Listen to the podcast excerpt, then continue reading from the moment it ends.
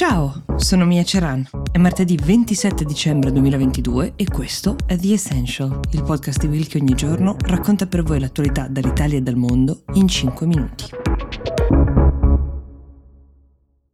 È un inverno gelido e anche letale quello che stanno vivendo gli Stati Uniti in questo momento. 47 morti accertati mentre vi parlo, 25 soltanto nello stato di New York. La più colpita in particolare sembra essere Erie County, eh, uh, proprio a causa di questa tempesta di neve che ha gelato buona parte del paese. Per darvi un'idea di che cosa stiano vivendo in questo momento i cittadini, il responsabile di questa contea, Mark Poloncarts, ha detto in conferenza stampa Immaginate di fissare un enorme foglio bianco steso a un metro dai vostri occhi per più giorni. Ecco, questo è quello che stanno vivendo centinaia di persone bloccate senza corrente, non perché non ci sia energia, ma perché le compagnie non riescono a fare assistenza laddove la fornitura viene interrotta. Le macchine sono completamente sommerse dalla neve, quindi le persone non hanno la possibilità di muoversi, di lasciare questi posti e laddove per qualcuno guidare potrebbe essere possibile, spesso è stato messo proprio un divieto per evitare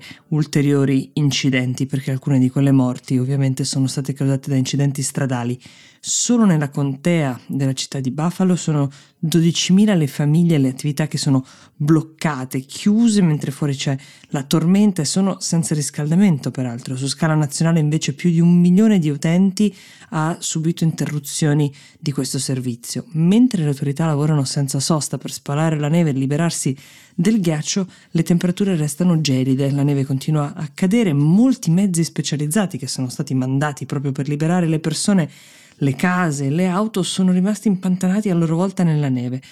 L'allerta meteo si estende fino a sud però, fino ai residenti della Florida, nelle contee di Orlando, di Jacksonville, di Tallahassee e molte altre.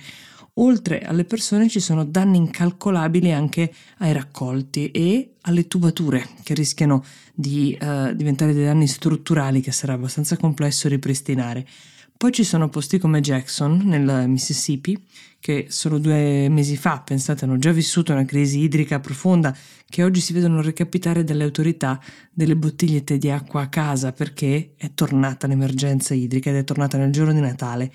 In ultimo 10.000 voli cancellati in pochi giorni perché si muoveva durante le feste, questi sono solo i voli continentali. L'allerta è ancora alta anche se la situazione dovrebbe migliorare gradualmente nei prossimi giorni ed è allora che inizierà forse la vera conta dei danni.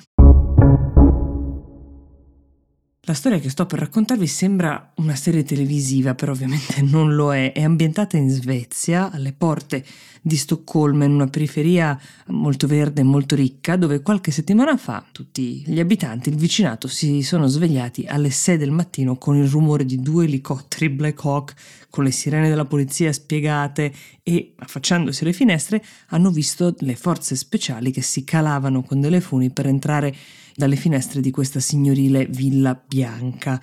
In un minuto i servizi svedesi hanno arrestato una coppia di russi che appunto vive in questa villa, accusati di attività di spionaggio e intelligence per oltre dieci anni ed anni della Svezia e degli Stati Uniti. Infatti c'è stata una collaborazione anche con l'FBI. Ovviamente i media, ma anche i lettori, gli spettatori sono impazziti per questa storia, mentre quasi contemporaneamente, sempre in Svezia, partiva il processo ad altri due fratelli accusati di spionaggio. Loro naturalizzati svedesi molti anni fa erano arrivati in Svezia negli anni Ottanta con i loro genitori, scappavano dall'Iran, oggi hanno 35 e 42 anni. La l'accusa al loro carico di aver lavorato al soldo della Russia come spie dal 2011 al 2021, mentre tra l'altro lavoravano anche per la controintelligence svedese, SAPO si chiama, e la preoccupazione più grande, più diffusa è che a Mosca sia effettivamente arrivata una lista completa con tutti i nomi degli agenti che lavorano per la SAPO. Come potete immaginare, la diffusione in un paese estero non amico di nomi di chi lavora per un'agenzia di controspionaggio è un fatto gravissimo che mette a rischio la vita stessa di queste persone. Torniamo però per un attimo alla coppia della villa, quella arrestata in questo uh, modo molto scenografico. Secondo i media svedesi le autorità si sono accorte di loro per la prima volta nel 2016 proprio per una banale storia di tasse non pagate di una delle società di cui sono soci loro stessi, trattandosi di una società basata a Cipro, di proprietà di un ex diplomatico russo che già anni fa era stato espulso dalla Francia per spionaggio, subito è partita un'indagine che potrebbe svelare un lavoro di intelligence durato anni, perfettamente tra l'altro inserito nel contesto svedese, tanto che le spie non avrebbero mai nemmeno usato dei nomi finti o documenti falsi, ma proprio loro stessi.